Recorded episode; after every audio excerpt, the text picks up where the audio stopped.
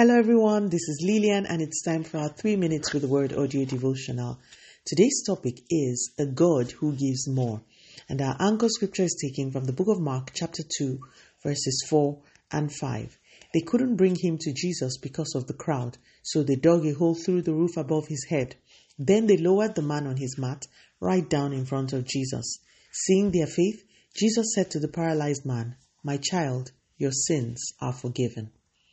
For two days now, we've been drawing life lessons from the story of the paralytic who was brought to Jesus by his friends. Today, I'd love for us to meditate and glean instruction from something else in that scripture. The Bible says, after these guys, the four friends, broke the roof to get their friend to Jesus, Jesus saw their faith and said to the man, My child, your sins are forgiven. The man came to Jesus for healing. He got something more than healing. He got forgiveness.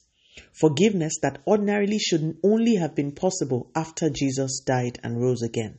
Jesus front loaded a benefit that was reserved for the future and gave it to this man, all because he and his friends dared to believe.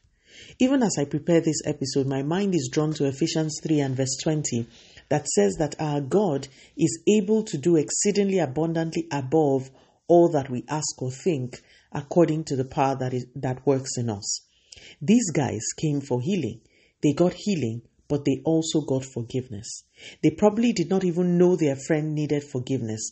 The Bible says of us in Romans 8:26 that we are limited to to the extent that we do not know what we pray what to pray for as we ought. I better not digress too far from the topic.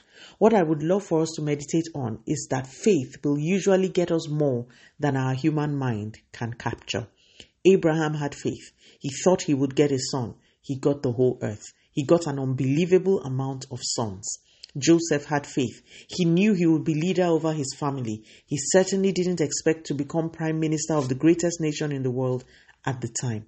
Just dare to believe God and leave the rest up to him. He is willing and able to do much more than you think.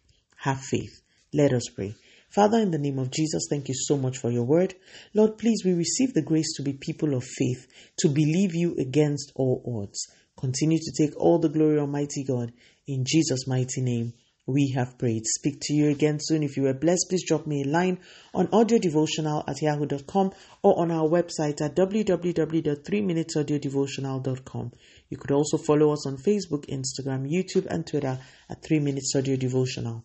Remember, wrapped up in God's Word is all you need for your change to come. Love you and bye.